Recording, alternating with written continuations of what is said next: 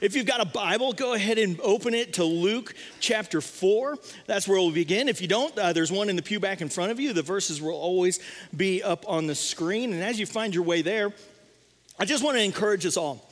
There's a lot of times, and, and I'm guilty of this, that, you know, we'll open the Word of God and we'll read it or we'll hear it and we'll just kind of allow it to just kind of scoot over our heads instead of truly listening to the Word of the Lord. And so, as we read this morning, let us listen and let us hear the living Word of God, the powerful Word of God. So, hopefully, you found Luke chapter 4, and we're going to start reading in verse 1. it says this And Jesus, full of the Holy Spirit, returned from the Jordan and was led by the Spirit in the wilderness for 40 days, being tempted by the devil. And he ate nothing during those days. And when they were ended, he was hungry. And the devil said to him, If you are the Son of God, command this stone to become bread. And Jesus answered him, It is written, Man shall not live by bread alone. And the devil took him up and showed him all the kingdoms of the world in a moment of time and he said to him, To you I will give all this authority and their glory, for it has been delivered to me, and I give it to whom I will. If you then will worship me, it will be yours. And Jesus answered him, It is written, You shall worship the Lord your God, and him only shall you serve. And he took him to Jerusalem and he set him on the pinnacle of the temple and said to him, If you are the Son of God, throw yourself down from here. For it is written, He will command His angels concerning you to guard you, and on their hands they will bear you up, lest you strike your foot against a stone. And Jesus answered him, It is said, you shall not put the Lord your God to the test. And when the devil had ended every temptation, he departed from him until an opportune time. And Jesus returned in the power of the Spirit to Galilee, and a report about him went out through all the surrounding country. And he taught in their synagogues, being glorified by all.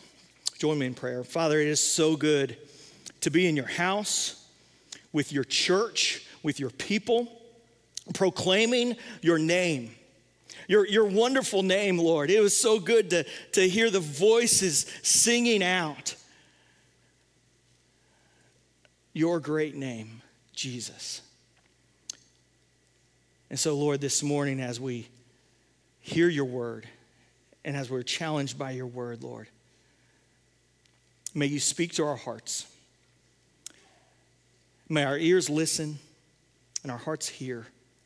And may we leave this place changed because we know we've been in your presence. We glorify your holy name. It's in Christ's name that we pray. Amen. Amen. What was one of the most stressful things about school for you? I know some of you have to go like way back to remember, right? But what was one of the most stressful things? Was it just going, right? Dealing with peer pressure and all that kind of stuff, or, or was it tests? For, for me, it was tests, right? And, and especially band tests, all right? Yes, I was a band geek, right? Do they still call them band geeks? You're, maybe, all right, whatever, right? I was a band geek, right? I played the French horn. I loved every second of it, except for when Dr. Dunlap would call out, Jonathan, I need you to play from measure this to measure this. And we just have to play, right? Whether it's good or bad. Or the worst was when he said, I need you to play this scale. And I was just like, well, here we go. Here's a scale, right? Don't remember, don't know if that's the one you wanted, but here's a scale. Um, but our teacher would just call us out, and it was the worst. But what I know about those tests is that they quickly displayed what I knew and then also what I didn't know. See, tests in general find out what we're made of. Unfortunately, students, kids in the room, tests don't end when school's over. No, we continue to face tests all throughout life. We have marital tests, we have parenting tests, and as we get older, we start having health tests, right? Because every day it seems like, man, what is going on with my body? And we begin to ask, why, why do I have this pain? Or what am I going to do with this diagnosis? But like a school test, the tests that we face day in and day out the rest of our lives prove what we know and what we don't know. And it ultimately proves what we are made of. Now, what I mean by that is really what's inside, really who is sitting on the throne of our heart. So, two weeks ago, if you were here, we uh, studied and saw and were preached about uh, the baptism of Jesus. And what we saw there was really Jesus' inauguration. It was the proclaiming of Jesus as the Messiah. Jesus as the King of Kings and the Lord of Lords. And now we see in Luke chapter 4, Jesus stepping out and facing his test, his first test.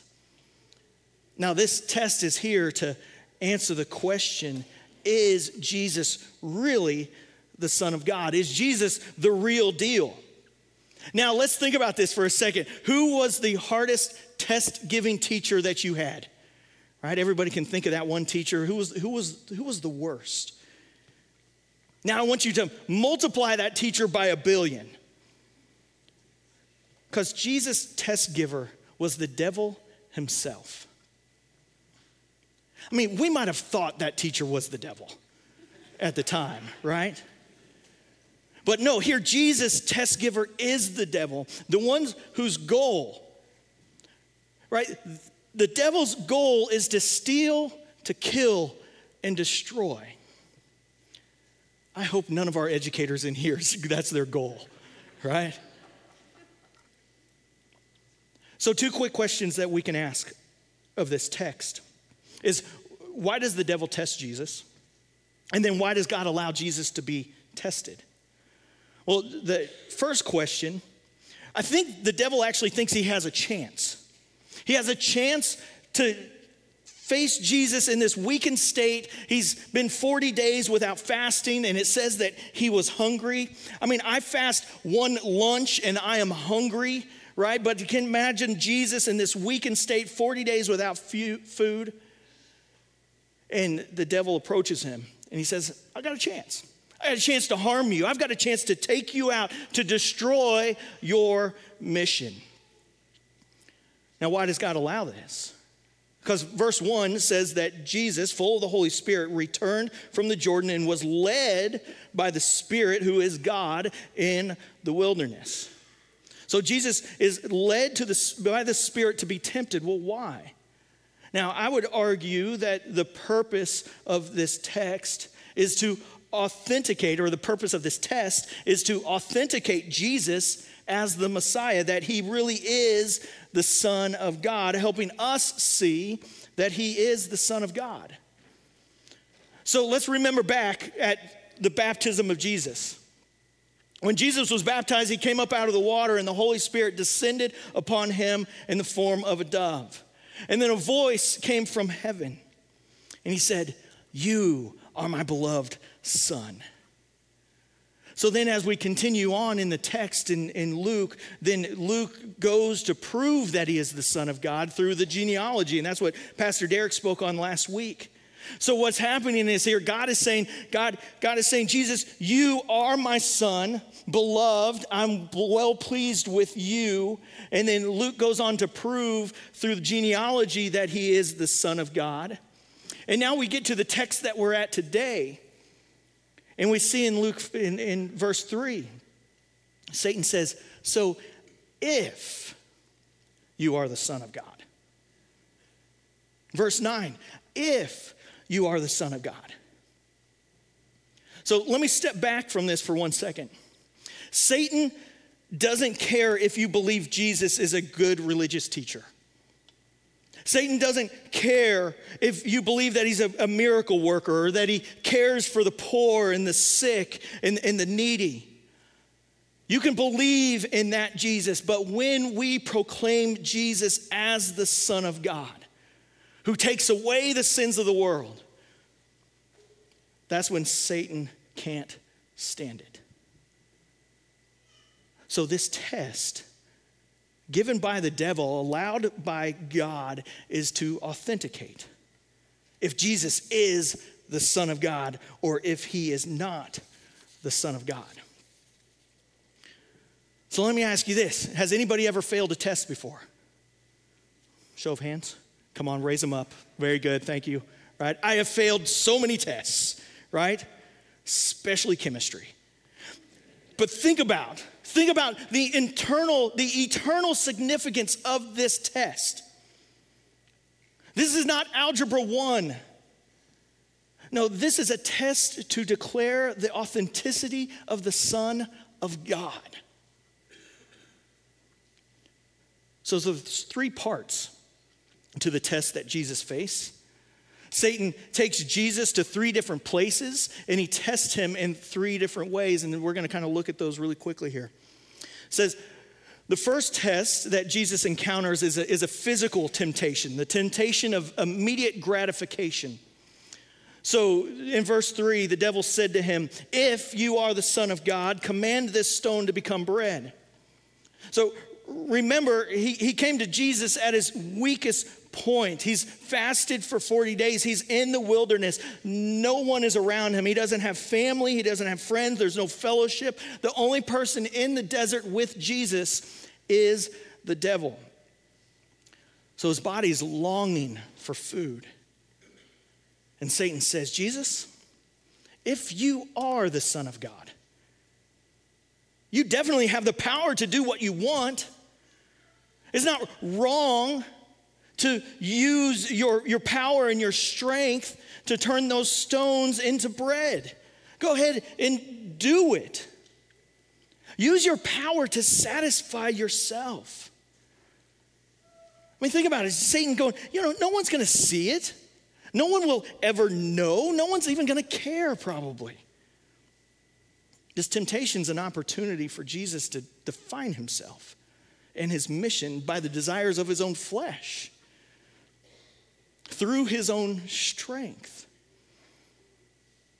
And I think we all recognize that we see this temptation every day. We are tempted to satisfy our legitimate natural desires above all else. I mean, think about it with me. The world around us. If God is a good God and God loves me and He's allowed me to feel this desire, then surely it is the will of God for me to fulfill my desire. I mean, doesn't God want me to be happy? I mean, this is the way we process, and the world processes this. You be who you are. You find yourself. Go be happy for a change. Whatever it is that you feel, you be you. God wants you to be happy. So do whatever it is that you need to do. Do what you want. And this is a lie from the devil himself.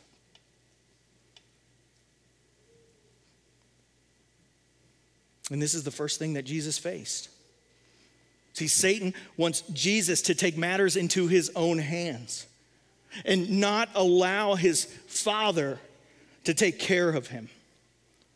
This is self satisfaction. This is immediate gratification.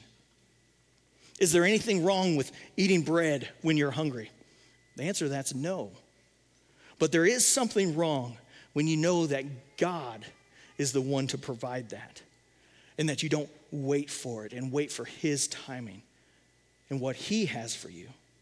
So, Jesus' response we see in verse 4 it is written, Man shall not live on bread alone. Jesus knows his mission and he knows that there's more to life than meeting his own needs and his own wants and his own desires. See, Jesus is choosing to trust God to provide for him what is needed. He's saying in response that I'm not going to live by your words, Satan. I'm not going to live by the desires of my flesh. And that's not how I'm going to define myself. The image of Jesus fasting for 40 days can take us back to the image of in the Old Testament where the people of Israel were in the desert for 40 years. And that's what Jesus is quoting here back to Satan is Deuteronomy chapter 8. It was a test for Israel to see if they would keep God's commandments. And we all know that Israel could not. But Jesus did. And because of that, we see that Jesus is the faithful Son of God. The second temptation is a temptation of self gratification or self glorification. Sorry. Satan now recognizes that Jesus is going to stay true to his mission, stay true to why the Father sent him to earth. He recognizes that Jesus came for a purpose. So Satan is, is, is basically saying, Jesus, you came to receive praise. You came to receive the praise of the world, and, and I can give you that. I can give you a crown without suffering. I can give you a crown without the cross. Look in verse 5. And the devil took him up and he showed him all the kingdoms of the world in a moment of time. And he said to him, To you I will give all this authority and their glory, for it has been delivered to me, and I give it to whom I will. If you then will worship me, it will be yours. So, just as I said, Satan is saying to Jesus, we can do away with the suffering. You don't have to go through the sorrow.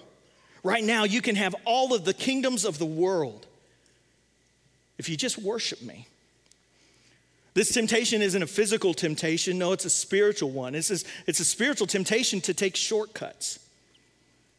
And see, Jesus answered him there in verse 8 It is written, You shall worship the Lord your God, and him only shall you serve. Now, Jesus knows that it's meaningless to have the worship and the praise of the nations of the world if he receives them in any other way than the way that God has planned for him. And we can so easily fall into this temptation of, of a shortcut because we don't like suffering. We don't like it when life gets hard. We don't want trouble or hard times. It's February 4th, right? Who all made uh, New Year's resolutions? Who all decided to not make a New Year's resolution because you know you never go through? Yeah, right? It's hard, right? And let me poke a little bit. Maybe you started a, a Bible reading plan at the new year. How's that going? It's hard, it's difficult.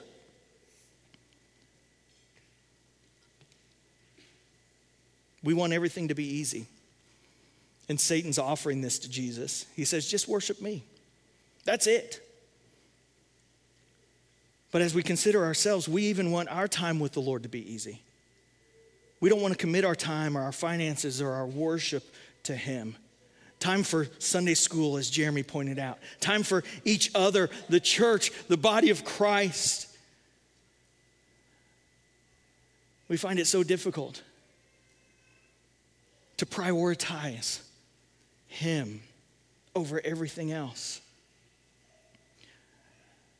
You've probably had this thought, and I know I have this thought a lot. I think about heaven. And I think about when I step into heaven. And the thing that I hate most about this thought that I have is I, is I step into heaven and I go, God, I wish I would have known. I wish I would have known it was going to be this amazing, that it was going to be this great, because I would have lived my life so much differently here on earth. I hate that thought. But here's the thing we've been given everything that we need to know, we've been given it all to know that Jesus is the faithful Son of God. We've been given everything that we need to know about the greatness of God. And we're even told here by Jesus through his example worship the Lord your God, and him only shall we serve. So it challenges me to do the daily work of following Jesus of picking up my cross. I want to follow him closely. I want to love him. I want to take his word and worship him and live for him with all my heart, mind, soul, and strength, and love others as I love myself. But it's hard.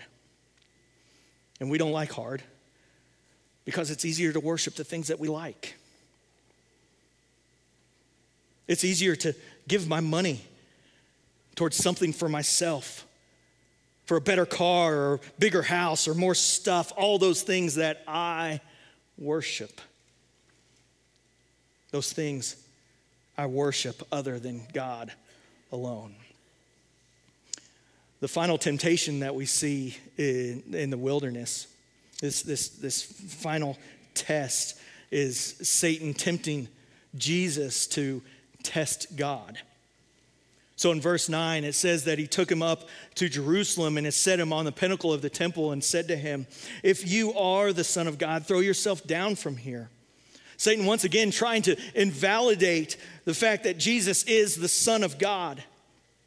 So if you are the Son of God, and then check this out Satan sees that Christ is only answering with the Word of God. So Satan says, You know what? I can play that game too. I know the Word of God.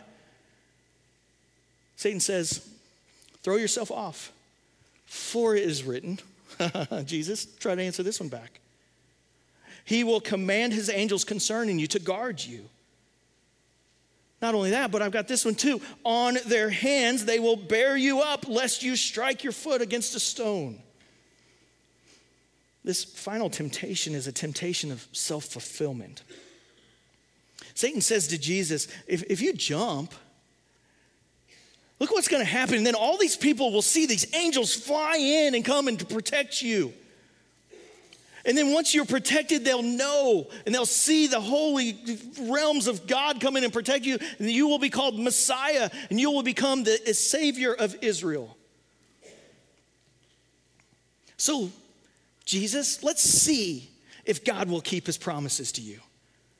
Test the will of God and put him to the test jump, and we'll see if God is always faithful to his promises.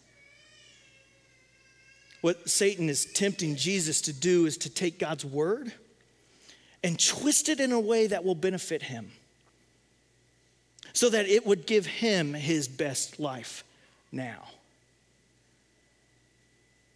Let's look at Jesus' answer.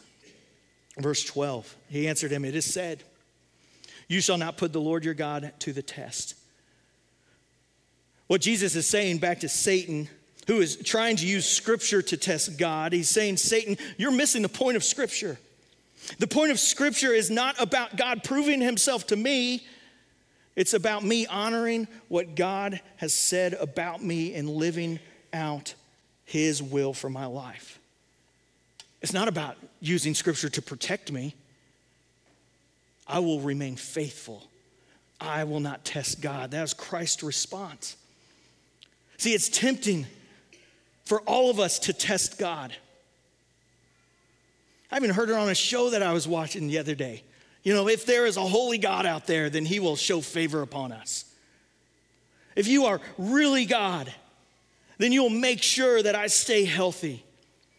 You will keep my marriage together. If you are really God, if you're really a God who is a loving God, then you will make sure that I have a spouse, that you will give me the money that I need. We begin to use God's word as, a, as an opportunity to rub the genie out.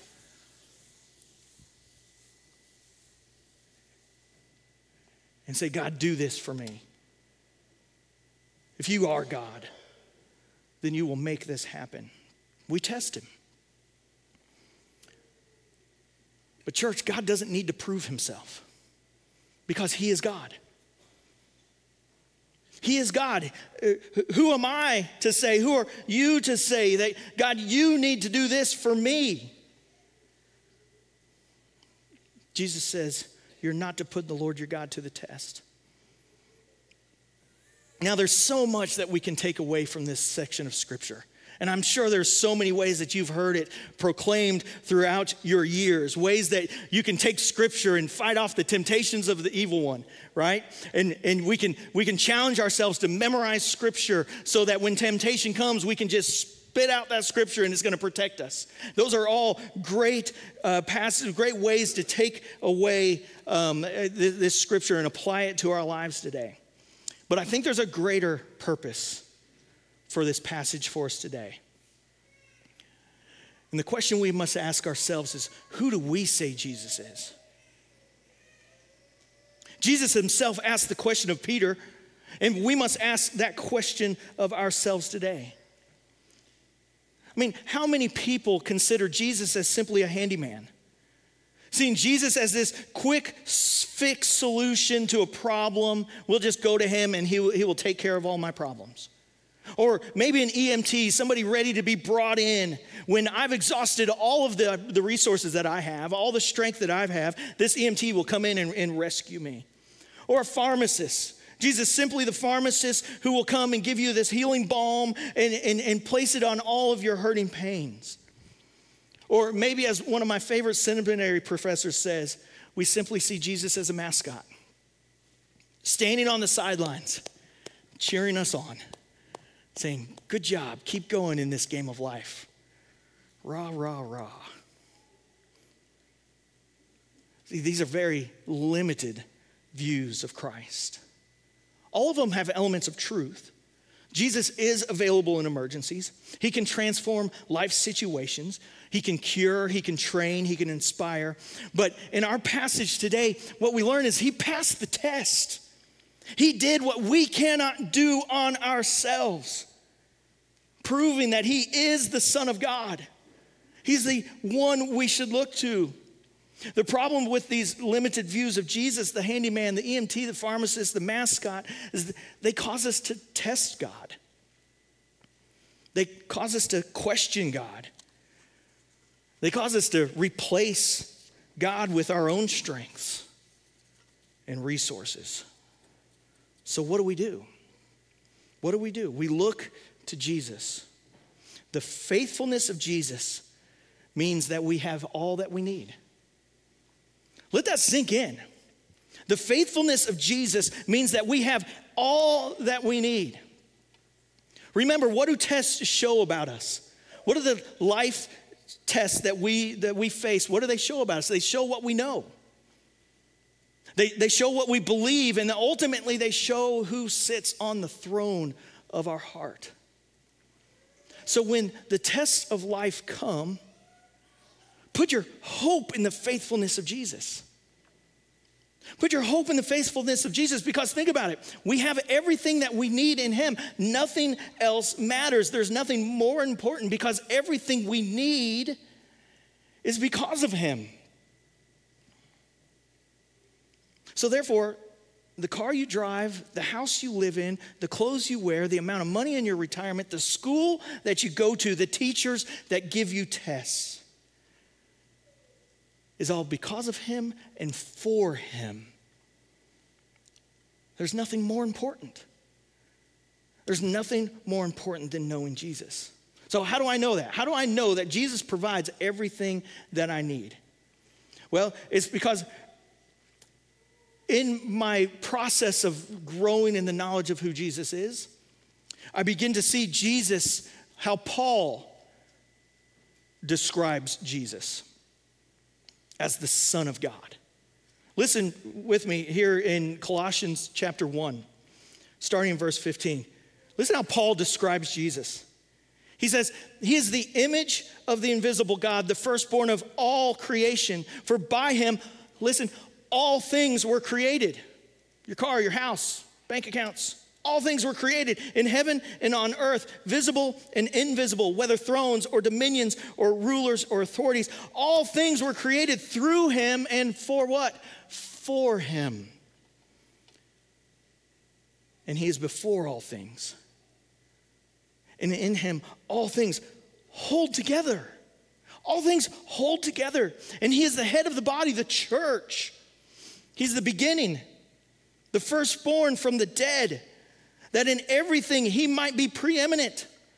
For in him all the fullness of God was well pleased, was pleased to dwell. And through him to reconcile to himself all things, whether on earth or in heaven, making peace by the blood of his cross. So that's Paul's definition of Christ. But let's continue because now Paul speaks to his audience. He speaks to you and me, and he says, And you, who once were alienated and hostile in mind, doing evil deeds, you are separated from God. He has now reconciled in his body of flesh by his death in order to present you holy and blameless and above reproach before him. Jesus did all this to do what? To hold us up holy and blameless before a holy God who we have no reason or purpose to stand before. Jesus allows that. So, what do we do? What's our response from this morning? How do we respond back to God in, in, in His Son, Jesus? Well, we worship Him, we pursue Him. We find everything we need in Him. We live for Him. We take every opportunity to be with Him and to be with His people and to be with His church. And we grow in Him. And we daily wake up roll over, put our feet on the floor, and we look to Jesus as the Son of God. And when we do that, when we do that, that changes the way that we worship Him. Our worship becomes more rich, it becomes more meaningful.